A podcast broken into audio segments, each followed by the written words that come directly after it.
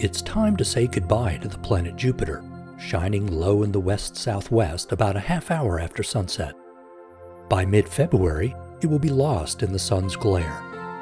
We won't have any notable planets to see in the evening sky for many months, but Venus has returned to the morning sky. Look low near the southeast horizon about 40 minutes before sunrise, and you'll find the brightest planet in the sky.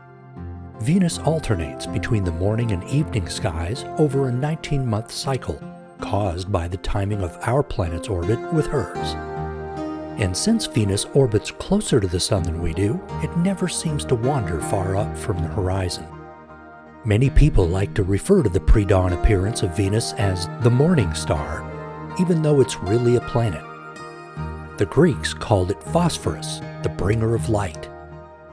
When Venus appeared as the evening star, they called it Hesperus, at first believing they were two separate entities.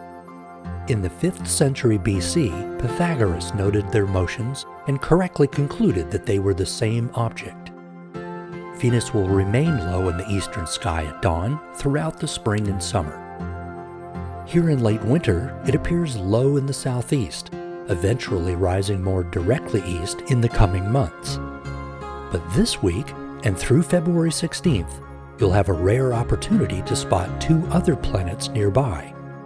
Look a little to the lower right of Venus for the much fainter planet Mars. Far to the lower left of Venus and close to the horizon will be the elusive planet Mercury. As the closest planet to the Sun, Mercury is only visible near the horizon for a few days at a time every couple of months. With the Delta College Planetarium in Bay City, I'm Mike Murray.